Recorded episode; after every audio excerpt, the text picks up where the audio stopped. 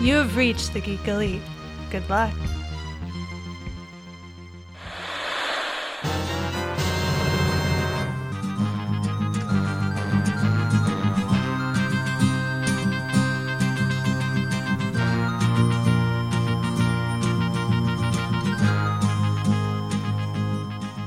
Welcome to another episode of VHS Gems, the podcast where we talk about the movies of yore and see if they still spring up some memories or if they belong in the bargain bin at Target.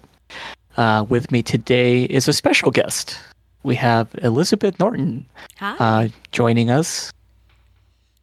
Good evening, everybody. I, I think this one comes out in the evening. I can't keep track of the recording schedules anymore. I just show up when people tell me to. And uh, with you, as always, is uh, John here as well. And uh, today we're going to be looking at uh, a wild card. This wasn't originally included in our gems box, but given the circumstances, we wanted to throw one out there and uh, just see what we can come up with and discuss an old favorite of ours. This is When Harry Met Sally from 1989. yes, so I'm standing in for Jess today, who couldn't make it, and I didn't want to take any of the movies that you two were so excited about talking about with each other. So thanks for letting me convince you to do a, a one that I am familiar with, because all of the ones you kept throwing out, I'm like, I've, I have no idea what you're talking about. Or they're scary. or they're scary and i'm definitely not doing those but no doing harry met sally was highly entertaining to me and rewatching it i think it's still a gem. I think it's still worth it.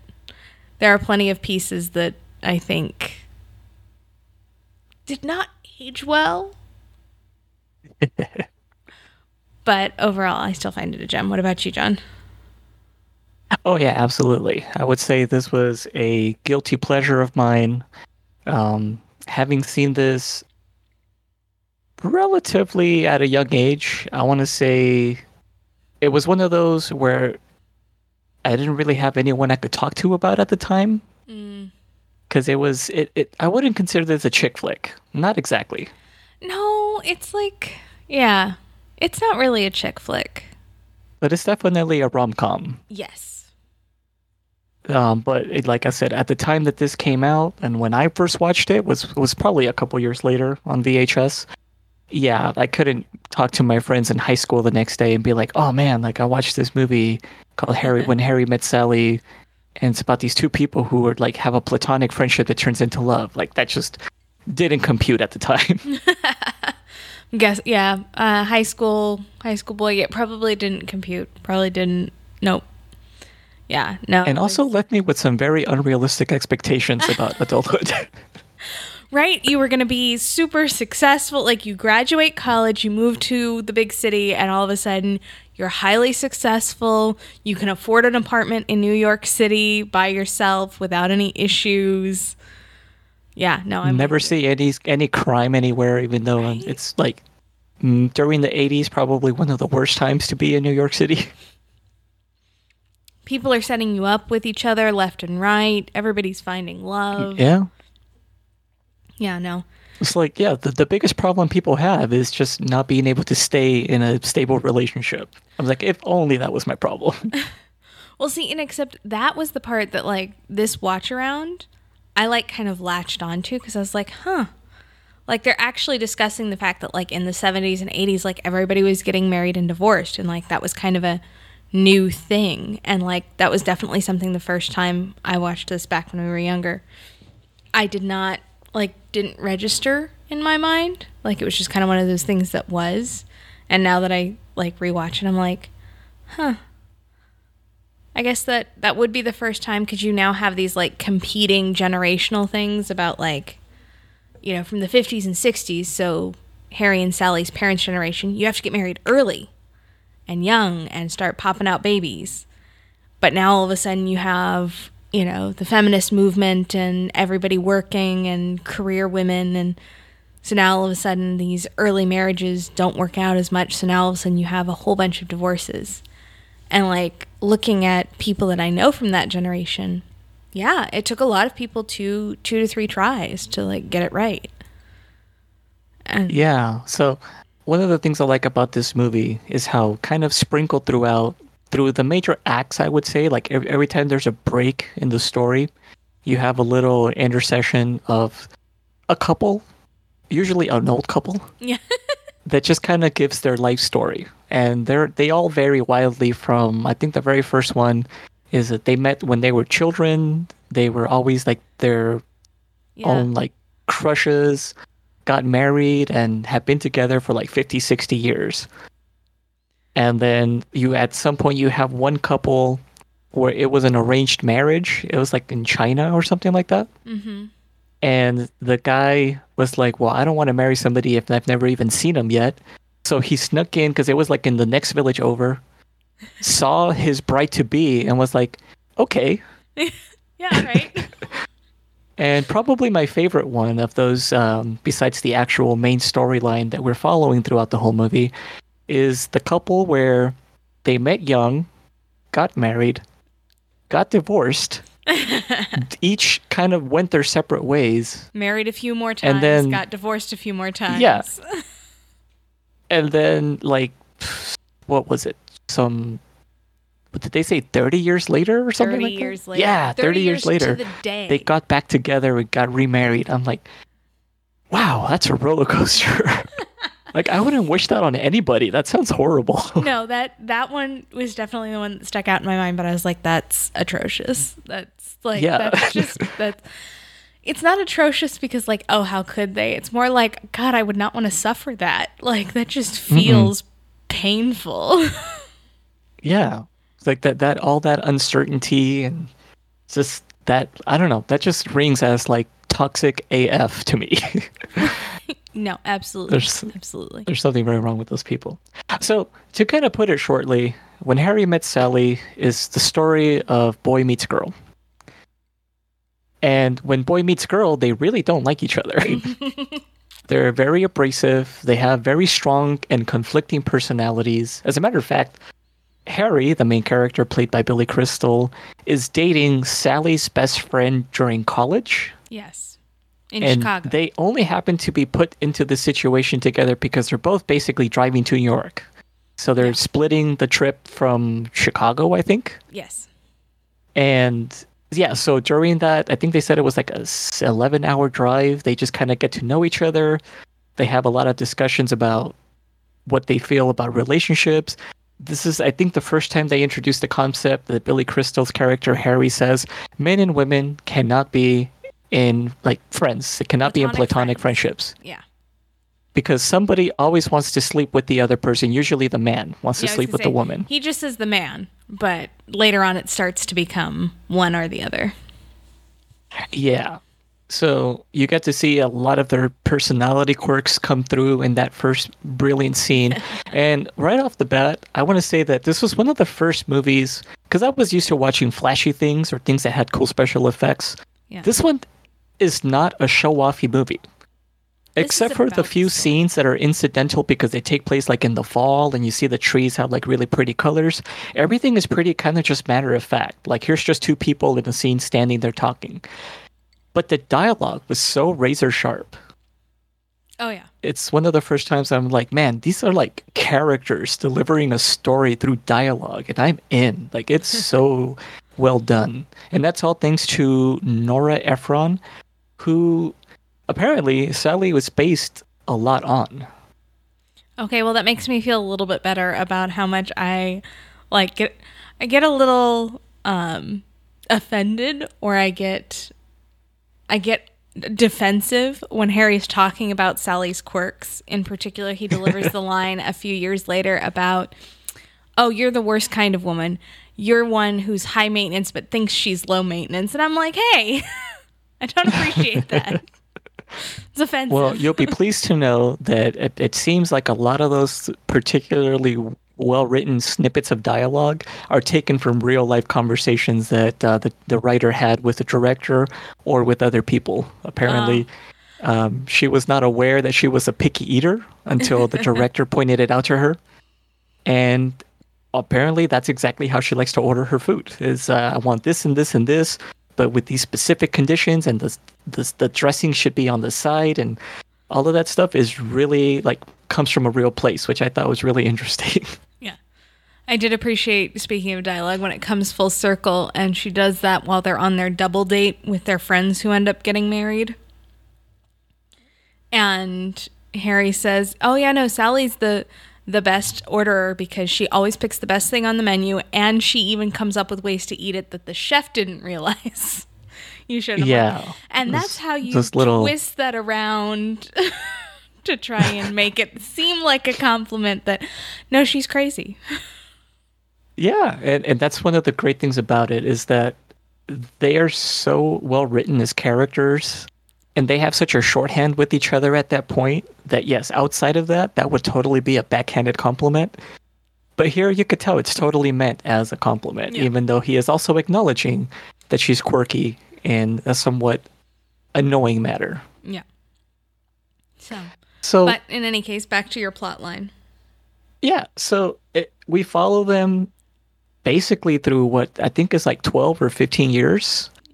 So they meet in 1977, which, uh, yay, you know, that's the year Star Wars premiered. Um, we catch up back to them five years later, and they don't recognize, well, Harry doesn't recognize her. He recognizes the guy she's with because it's like an old acquaintance. See, I don't think that's true. I know it's never said, but I think he recognized her because he's very clearly looking at her. But he's just like, does she recognize me? I'm not going to be the one to like remember her. Like that's that's beneath me. That's not cool. So, oh, I do hmm. know her. I do know the guy she's with. So I'll pretend to recognize him. Okay, I could see that. But- yeah, I've definitely been in that situation. I was like, I know this person knows me, and I've met them before, but if they don't remember me, I don't want to be the first one to say, "Hey, I remember you," because then that makes me feel like the loser for still having that person in my memory banks. Um, but yeah, they, I guess they get reacquainted. Sort of. Um, yeah. and they talk a little bit more about their first encounter and how that went. And they have slightly, I do appreciate that they never correctly remember the situations that they were in. They're very uh, selective with their memory. Yeah, Very bad narrators for the story. Yes, unreliable. Unreliable definitely. narrators. Thank you. That's what I was looking for. I'm And about halfway they- by Manhattan. Yeah. So, but I guess through that, they end up starting to, well, you see a little bit more of their individual lives. Um, at this point, you do see that Harry has what is essentially a best friend, and so does um, Sally, who is happening to be played by Carrie Fisher, which is another little bonus uh, with the previous Star Wars reference. um, this is the first, I think, at the time, this was the only other thing I'd ever seen Carrie Fisher in. And I didn't see Blues Brothers back then. That came way later. And I was like, she's such a cool, like normal looking person When she's not outside of like the a space costumes. yeah. Yeah, and I I really love her character also because it's just like a constant problem of her being involved with a married man that's like continuously promising that she's gonna he's gonna leave his wife Mm-hmm. and it's like it becomes a running joke that he never will um that's another thing by the way upon this rewatch this movie does not pass the Bechdel test No, no, it doesn't. It does not. it does not at all. you know every time two women are talking it's always about relationships or a man Although to be fair, I don't think any of the conversations deal with anything other than relationships. this is true that is the point of the movie I 'cause- and it brings me to yeah. uh, go ahead As I say, because all of the conversations between Harry and his best friend are about women. Um, in particular, that line of "You made her meow," that was highly yes entertaining that to was a good one like he just can't drop it it's like you let you let yeah like, what does that even mean? And then all of Harry and Sally's conversations are about relationships. This is also true. And you know what? I do have to say, during that particular time of the uh, in the movie's uh, running time, when Harry's talking to his friend at the baseball game about the dissolution of his marriage and how all of that played out, that was so brutal. I was like, okay, I was a teen the first time I saw this, and a lot of this is very abstract. Yeah. A lot of this hits home now, like directly. Now being adult, like I've like, oh, lived through this now. Yeah. The one for me that hit was um, when Sally is crying in just before Harry and Sally end up sleeping together. When she's crying and she's like, "I'm gonna be 40," and he goes, "What?" And just "I'm gonna be 40 at some point." It's like clearly that's like a decade away, but I definitely Yeah. being 30, I'm like, yeah, no, that feels that that hits. Like, oh God, I'm gonna be 40. Yeah, I mean, it definitely hits. So I can attest to that for sure. Um, John is like, "Oh, you baby." So yeah, this takes very real, very relatable. Not during high school, but now definitely, it's like a completely different movie now. Um, but still very good. And so yeah, at this point, Harry and Sally just become friends. I guess like they're both in in places in their lives where they're kind of done with relationships for the time being and then they slowly start to kind of reintegrate dating and then you see several instances where the first they start talking about seeing other people and then the other person hearing it kind of doesn't know how to take it like they want to be happy for them but at the same time they're like oh you're seeing somebody Like now, I'm the single person. yeah and then eventually you actually see the other people that they're dating and they put up a front yeah.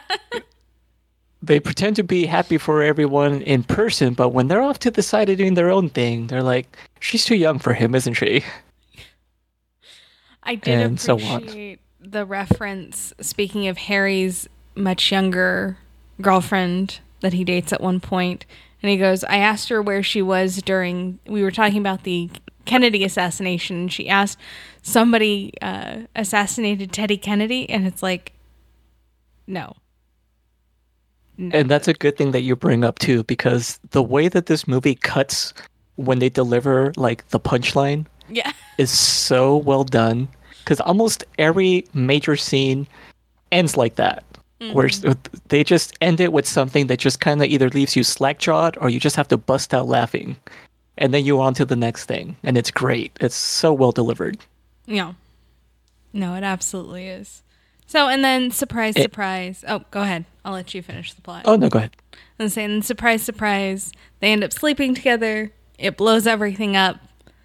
And the last five minutes of the movie is Harry realizing he's in love with Sally and finding her at midnight on New Year's Eve. End scene. Yeah. and he delivers the line that I know I have ready in the back of my mind because someday I'm going to use it. and that is once you know who you want to spend the rest of your life with, you want to start the rest of your life right away or Yep. something to that effect. And I'm like, man, it's like this movie is like a masterclass in just relationships and uh, dissecting interpersonal conflicts. Um, Well, that entire monologue of his, where he like goes through, you know, I love the way that you're picky when you order food. I love the way that you're, you know, cold when it's 71 degrees outside. I love the, all of those things, like just all of your quirks. The crinkle above the nose, yes. uh, all of the quirks about you is why I love you. I'm like, that is a great way to deliver that information. Like that's that's what it means. Like clearly that's what it means to actually care about somebody else. And I I feel like at least for me cuz this is one of the movies one of the earliest rom-coms I remember seeing that I think it does a very good job at portraying what real life relationships should be in terms of that it's still kind of messy but messy in a good way Yeah, my biggest takeaway is that it's unpredictable. there you go You know, because you you have all of these, you you have all of these attempts at relationships, but it, clearly, the relationships that last, they just kind of happen on their own. You know, Yeah. like that when they were intending to each hook up their best friend with each other, yeah and they just clicked instead. Whereas every time they try to actually have a relationship on purpose, it always just goes terrible. yeah Well, no, or when their best friends are moving in together and they're having that fight about the wagon wheel coffee table.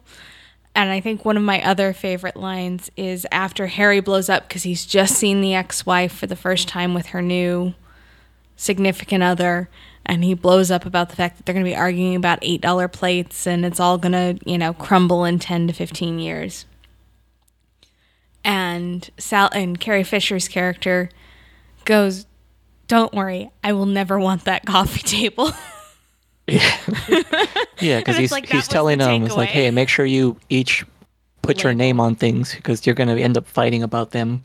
yeah. which was a great line yeah um this movie was just so like i said it's so well written. Like i don't know how much better i can summarize this movie. It was well directed even though like i said it's not show offy in that it doesn't have i mean there's nothing in here you can really call action except for the last five minutes when billy crystal's running to meet um sally or uh, meg ryan. You know that's about the most actiony that this movie gets to be honest. Um Otherwise, it's just a really great character study. They're always just talking in different situations. It's just usually two on two. Sometimes it's four on four, but for the most part, it's two on two. Yeah. Um, oh, I love the charades, not the charades, the Pictionary Pictionary. scene. her, apparently, that was improvised. They just told her to just draw whatever the card said, and that was really her attempt to try to make that come true. Tr- So the way that that scene talk. played out was unscripted, apparently. Baby talk's not a real thing. But what was what was the other? The guesses were just hilarious to me. I mean, baby's breath seems logical to me because it looks like it's exhaling, but Baby's baby's lips, baby's breaths, baby's kisses. But there was one other one that they said baby something, and it was like, what on earth are you talking about?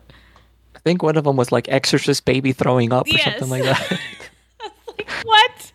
There's there's Yeah. no cross. There's nothing about this that says exorcism. so, I guess speaking of some of the behind the scenes stuff, that there were some leeway given to the cast to kind of just improvise.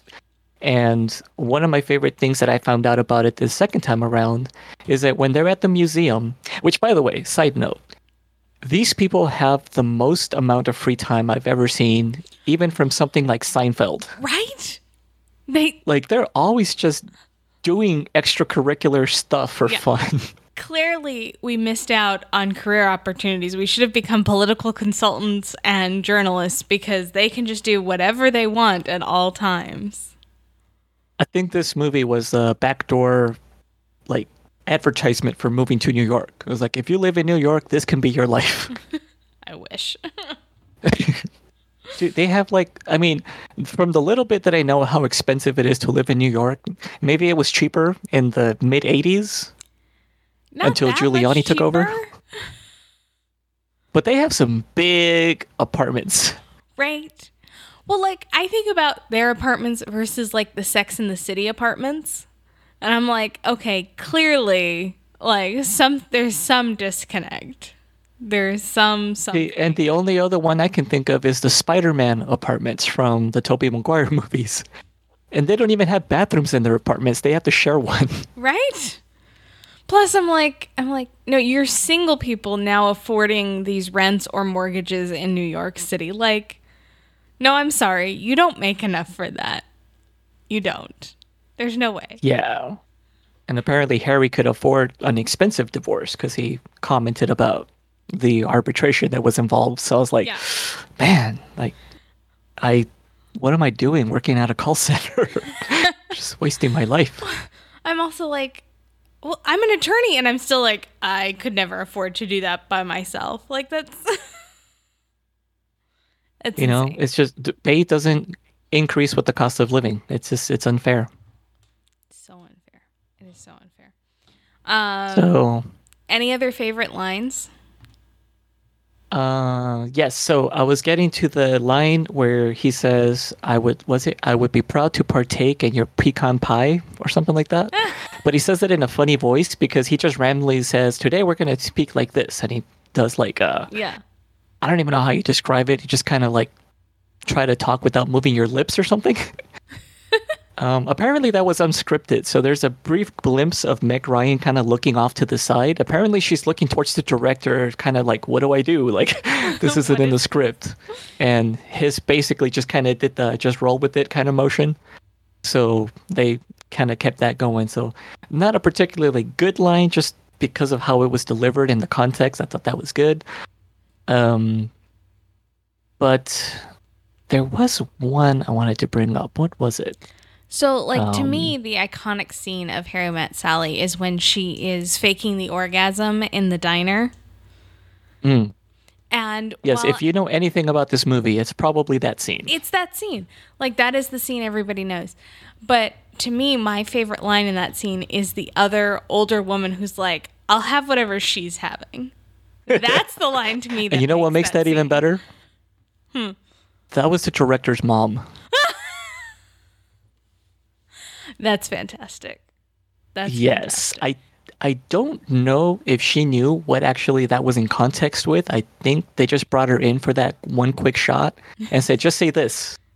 So she might not even know, but I don't know that for sure. That would be awesome though if If that's just what she, She came no up with on the spot, like she's just like, "Oh, you're gonna be an extra. Like, say whatever you think about this scene," and like that's what she comes up with. That would have been great. But yeah, no.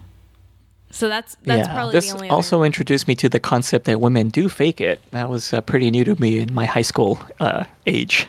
I wholeheartedly appreciated it the first time I saw this movie, and I still wholeheartedly appreciate it this time around because I still feel like that's the misnomer where guys are like, no, no, no, women don't, like, they don't fake it for me. They don't, and I'm like, okay, Oh right, or like I could tell. I could I tell. can if they tell. And I'm like, no, you can't.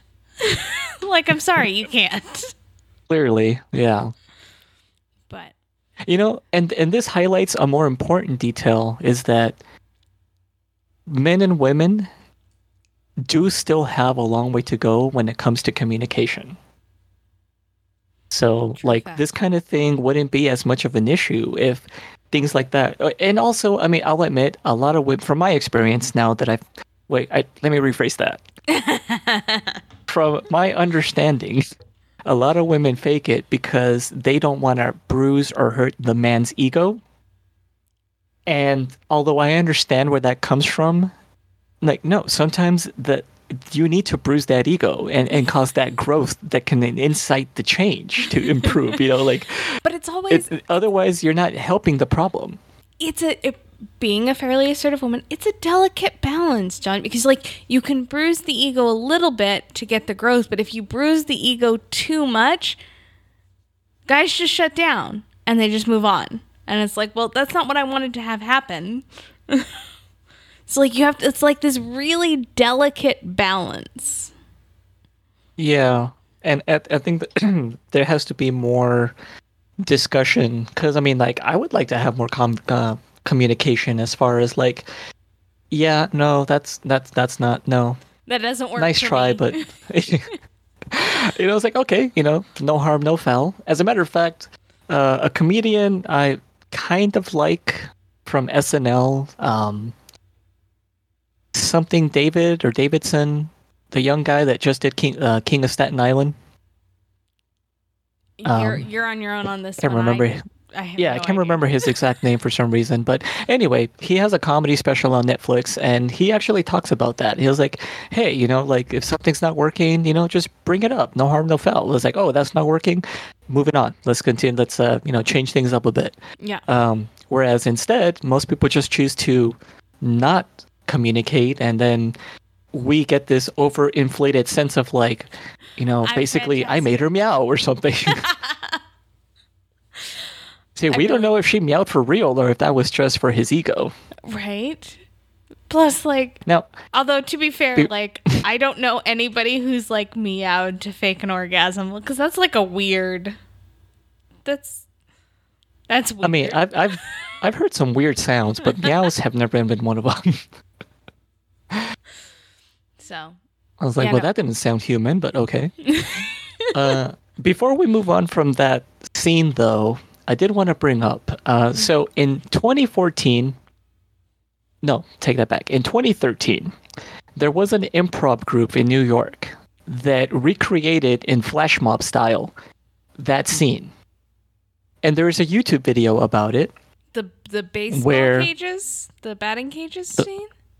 No, no, the uh the faking the orgasm inside the deli. Oh, oh, oh, yes. So at the predetermined time, I don't know if there were any men involved in the faking, but definitely the women, like just like a dozen women inside the restaurant just simultaneously started faking it.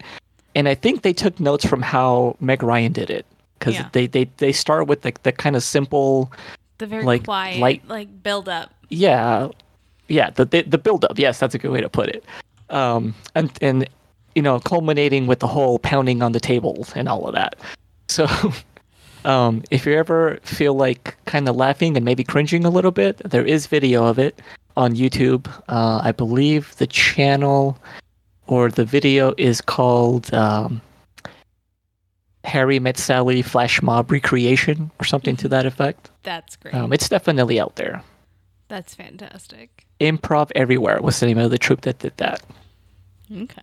Yeah, we'll have to figure out how to get a link to that because that's that's hilarious. No, and I do. I feel like Meg Ryan combine it. really sold it. I feel like she she did she did women proud. The part for me about this movie that doesn't age well actually is not any of those things because I think it's I think it's really progressive on those items like talking about sex and talking about intergendered relationships and those kinds of things, but I think it falls into the trap of being what it is in that Harry's statement that men and women can't be platonic friends becomes the reality for the two of them. And that's always been something that I'm like, oh, that's like a bummer because then you never see truly platonic relationships between men and women, which are a thing, and I assert are continually a thing. But to me, Yeah, that's I would where, say I'm definitely in one of those right now. As a matter of fact, yeah, like that's that's one of those things that I'm like, that doesn't doesn't age well with me. I'm now a little bit more like, no, I want to encourage people that men and women can just be friends. so basically, it disproves the theory, or not disproves it. It actually confirms the theory, which we're supposed when it's presented, it's supposed to be seen as like clearly he's wrong and he's just talking out of his ass, like he, you know, Yeah. whatever. But that is exactly what happens. They don't remain platonic friends. So I could see that. Yeah, it's basically canceling out its own thesis or confirming it, but Yeah.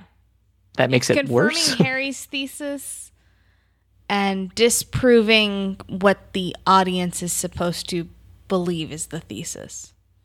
Mm, I guess. yeah, definitely. No.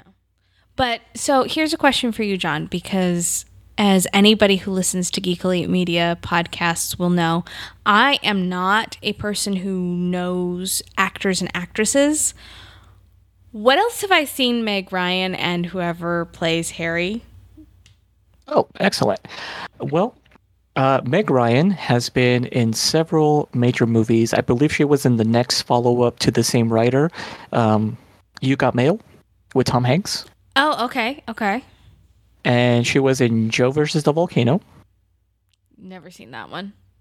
That's also a Tom Hanks movie, interestingly. And you would have also seen her. I'm trying to remember what is her most famous movie because I think it was this one.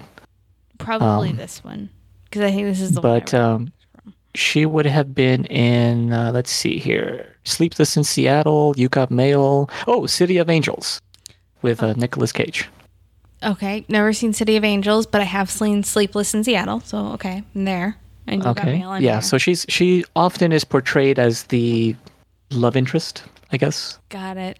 Makes sense. um Blonde bomb. very kind of typecast and i mean she's still working. She's she's does movies every few years if not consistently. And harry played by billy crystal probably you'd recognize him from a lot more things but for the younger listeners he is the voice of mike wazowski. Oh, I bet that's what Mitch was talking about. He's like, you'll recognize one of the vo- one of the characters he voices. So. Yeah and he's uh, been in some pretty big movies as well. He was in Analyze This and Analyze That with Robert De Niro. Um, he was in The Princess Bride, which was also another movie by this director. There we go. Okay. That's where you recognize him from. Yes. Yeah, he was. Uh, I forget his character's name, like Oslo the Mystic or something like that. Yes. And yeah, he's just been in a lot of things too. City Slickers. Uh, I guess he was the.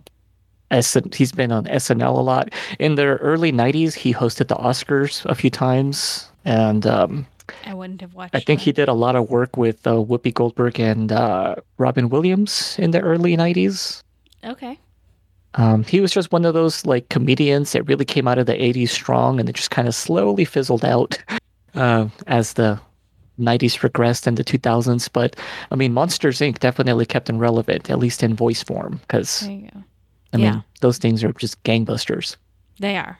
They are. They're coming out with a new one, right? I think I saw that posted by Miracle Glee. Max, that's who he played. Miracle. Yes, Miracle Max. Um, and then, of course, Carrie Fisher, as we stated earlier, she was in I mean, Star Carrie Wars, Fisher. That the that original one trilogy, Blues Brothers, and this movie. She's been in a few other things, but that's kind of what I really know her from too. Like I've never really seen Yeah. her outside of that, really. And then what Um, about the guy they set her up with, Harry's best friend? Yes, uh, you know what's kind of unfortunate about him is that he died relatively young too. His name was uh, Jess in the movie, played by Bruno Kirby. And him, I don't really know him from too many other things. He, I, he was also in City Slickers, uh, Good Morning Vietnam with Robin Williams, and that's kind of like the biggest things I know him from. Okay. Um, a few other things here and there. Donnie Brasco, an episode of Mad About You. Um, and uh, yeah, like mostly dramas from the looks of it, and uh, like one-offs here and there. Okay. Yeah. No. I. Good Morning Vietnam would have been the is the only one I've seen of of that collection. Okay. So. Yeah, he he died in 2006 at the age of 57. So he's definitely, you know, not old, Not old. it's that is not old. seems too young. it, it might be old for our listeners who are in high school or younger still, but at this Yeah. point, I'm like 57's not old. That's really Hey, young. we've all been there, and if you listeners, if you're still listening to K-pop and uh, things go like team that, go. You'll get there someday. You'll see. Yeah. You'll you'll know what we're talking about. Someday you'll be the old fuddy duddy who's like, "That's so young." Yeah. I was like, I didn't relate this at first, but now I get it.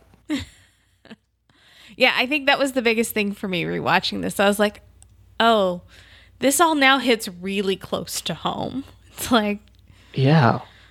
And there's a good chance that as you watch this, maybe not all of it, but parts of the stories will resonate maybe more than others. Yeah, because yeah, I feel like there's something. It, you said it before we started recording. There's something for everybody in this movie. Like as an adult, there's now something in this movie for everybody's experienced one of these items. So, well, absolutely. apparently, I'm going to call him out on the podcast because he's going to edit it. Mitch has never seen this movie. Ah, I'm like- for shame. like, you know what though? We've established that Mitch doesn't like good things though. this is valid. This is valid. But I think I'm going to trade him because he's having me watch all of the Fast and the Furious movies this weekend. So I think we're going to round out the weekend and I'm just going to watch this again because I could watch this basically all the time. I could basically. You know that you're still letting him off really easy if this is the only trade-off to that arrangement. I mean, that's fair, but I do make him watch a bunch of musicals. So Okay. eventually it'll it'll even itself out. You know, it's it's that relationship math where like somehow it'll balance out. Somewhere down the line it'll all work itself out. But yeah. Right, right. No. So I don't I don't know if you have any other things, but I have one more question that I feel is like really necessary to discuss. Hit me. If Harry and Sally were dogs, what breeds would they be? I have my answers, but I want to hear your answers. Okay. Uh, let's see. I'm gonna begin with Sally because I think that's gonna be the easier one to kind of tackle. Um, now I'm gonna go based on just appearances, like what kind of dog they feel like to me from their look. So when we first meet her, Sally has like a very Farrah Fawcett hairdo mm-hmm. because it's the late 70s, and I'm sure that everyone back then of legal Farrah age was hair. probably rocking that. So I'm gonna say that she would have been an Afghan hound in the 70s. Interesting. Okay. And in the 80s, I would say she was a Cocker Spaniel because her hairstyle changes a little bit and it just feels like she has these two large droopy sides on her head that are like curly. Her hair is just really, really curly. Okay. And then by the end of it, when she's like a little bit more sophisticated and composed and experienced, I feel like she's a primed poodle. Okay. And I like it. For Billy to my- Crystal- it's very close Uh-huh. to my suggestion, but go ahead. very close. Okay. Yeah. Um, yeah. So she at, by the by the by the end of the movie, she's gonna be the kind of poodle that's got like the perfectly like cut like balls of fur, like that like obviously somebody spends way too much money on their on their dog. Billy Crystal, I think he's more consistent throughout the movie. I'm gonna say he's like a French bulldog Interesting. Okay, why? because he just seems really like reliable and like from a distance seems unapproachable but like once you let him in he just is like all over you and he just like melts in your lap like he just wants he's a, he's a lap dog basically Yeah. um but he gives off that air at first of like i don't know like are you fragile are you dangerous Yeah. And once you once you get him in there it's like oh no like this is just nothing but love comes from this like puppy here Yeah. So mine, I think that Sally is a golden doodle because she Hmm. thinks she's low maintenance like a golden retriever is, but she's really high maintenance like a poodle is. yeah So she just hits golden that balance there She hits that balance of being both high and low maintenance at the same time. And I think Harry's character is more of a Yorkie. That's who I get. Where there's a lot of a lot of um, flamboyance. Look at me, but at the same time, I really just want to curl up and cuddle with you. But like, also look at me. I'm so proud. I'm so big, but also just cuddle which, with me. which is exactly what happens uh, when Sally has her breakdown. She needs somebody to cuddle with, and that's exactly what he does. And Harry's here for that. He is here for that. Yeah. So no. But uh do you think they should remake it? I thought about it. There's no way you can come close to dialogue. I think. I think Nora Ephron was such a specific person in her writing style. Which side note, kind of tangentially related to all of this. Okay. um, Natasha Lyonne, better known as uh, Nadia Volvo- from uh, Russian Doll. Oh, okay. The character of her godmother, I think Ruth is her name. Yes. She is loosely based, from what I've seen, on a combination of Carrie Fisher and Nora Ephron. Because Natasha Lyonne was kind of taken under Nora Ephron's wing and starred in one of her Broadway plays. Okay, that's a really interesting connection. Yeah. Okay. And so apparently they had a relationship where she could just go to her house and just like let herself in and just hang out, even if she wasn't there. She was like, hey, I'm going to be in the Hamptons or something for the weekend, but help yourself. And um, so I guess she kind of wrote that character from what I understand. Um, I don't know if it's ever been explicitly said, but it's been kind of like bits and pieces of information I've kind of pieced together. And I was like, oh, it sounds like that character is like an amalgam of both Carrie Fisher and Nora Ephron, because there is somewhat of a physical resemblance to Carrie Fisher also. Yeah, I Um, could see that. But she also kind of has like that motherly figure aspect with her as well, which I think at the time Natasha Lyonne really needed because she wasn't doing well for a few years. And this kind of brought her back from the brink. that's cool. Which coincidentally is I think is the title of one of Carrie Fisher's books, Tales from the Edge or something like that. Interesting. Did Nora Ephron? Nora Ephron, right? That's the writer. Yeah. I want to make sure I'm pronouncing that correctly. Did she? What else has she written that I would have seen? Any idea? Um, movie wise or just in general? Because I think she Just also has some books. Because like I have no idea. I mean, and the, you are right. Like this, for this movie, it is, and I think that's why I like this movie so much because, as you know, like I don't, I don't pay attention to special effects. I don't pay attention to music or lighting unless it's bad. I don't even particularly pay attention to acting unless it's completely atrocious. I'm all about the storyline, and the storyline and the dialogue in this movie are just so fantastic. Yeah, like uh, yeah, uh, that's exactly why I think it's one of those like this covers all the bases because it's not flashy. You don't have to pay attention to the blocking or the camera movements or the color usage. It's just it's it's almost as close to like a documentary as you can get. It's like a slice of life for these people. Yeah. It, it's a slice of life. It's a slice of life movie that actually has a good plot line. Because I feel like a lot of slice of life movies, you're like, okay, what was I supposed to get out of this? But like in this one, they take slice of life and actually make it matter, mm. which is pretty awesome. Yeah, because you see the important parts. Like you don't see the mundane aspects. Everything they focus on, even though it at first has the look of this is inconsequential. No, everything drives the story forward. It, it, it, that's one of the key things about how well it's written is that it's not in your face, you know, and blatant about it.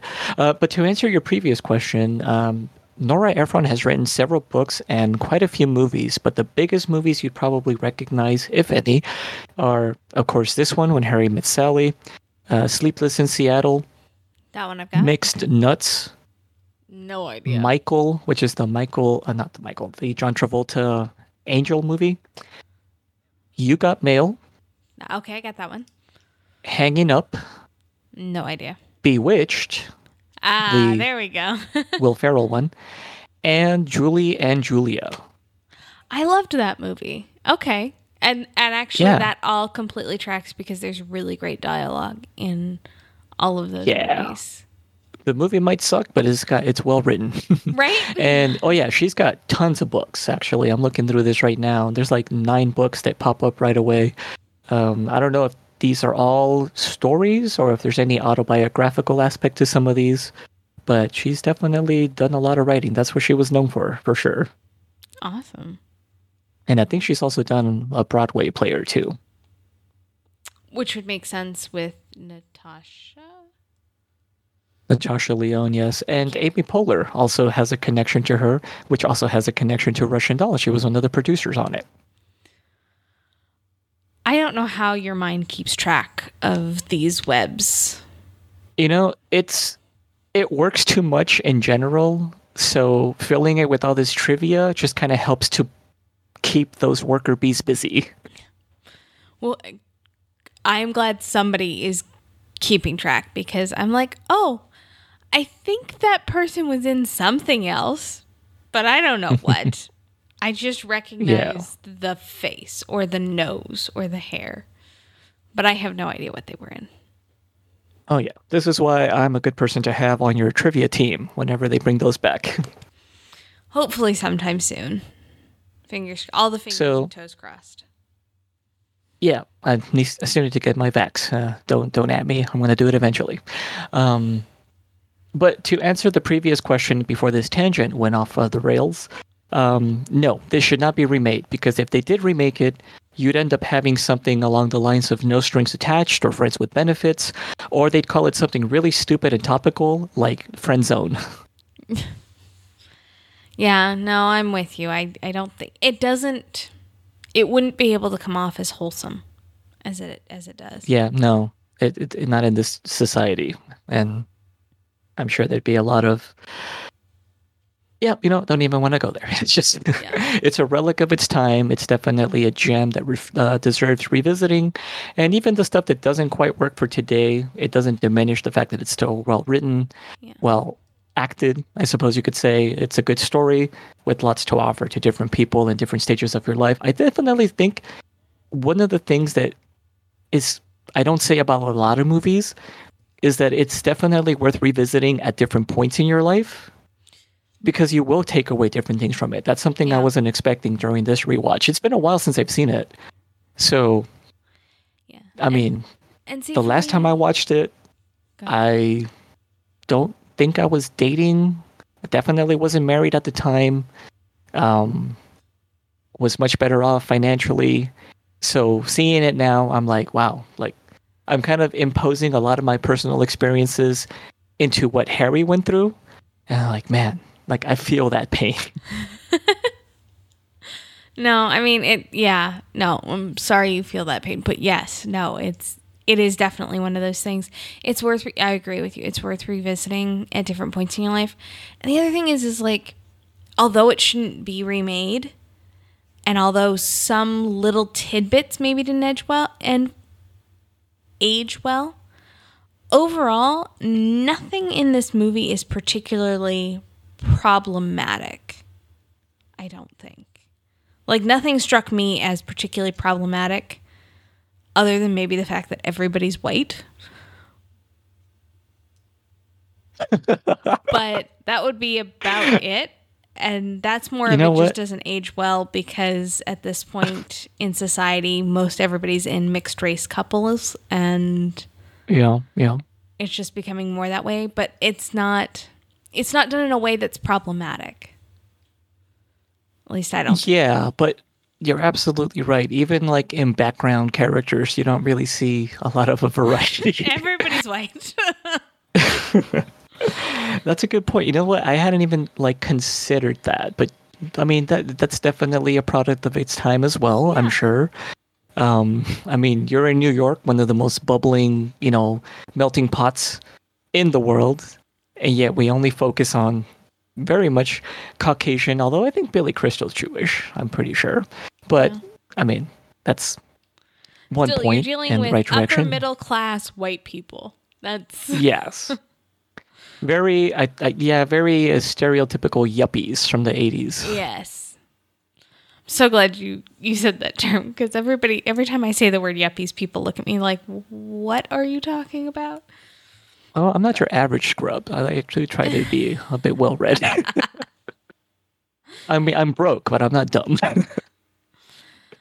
Fair enough. Fair enough. Any other last thoughts? Uh, no, definitely worth a rewatch. If anybody hasn't seen it yet, Mitch, you're not getting out of this. You're going to have to watch this. We will make you. We will make you. Mm-hmm. So, all right. Well, in that case, because I've agreed to do the closing, John, where can people find you? Well, you can find me on Twitter, and I am at Magic Bollocks. Fantastic. And you can find me with the rest of Geek Elite Media at Geek Elite Media and our Facebook page forward slash Geek Elite Media. Archived episodes of this podcast and other podcasts can be found on our website, geekelitemedia.com. If you catch this on a podcatcher, please remember to rate and review us so that, that way others can find our podcast network. If you've got a couple extra dollars, please also jump on over to our Patreon page. We've got lots of fun extra things, meet and greets, all that good stuff over there uh, at at Geek Media. But until next time, this is VHS Gems from the Geek Elite Media Network saying always remember to geek, Geek out. This concludes our broadcast. Beep.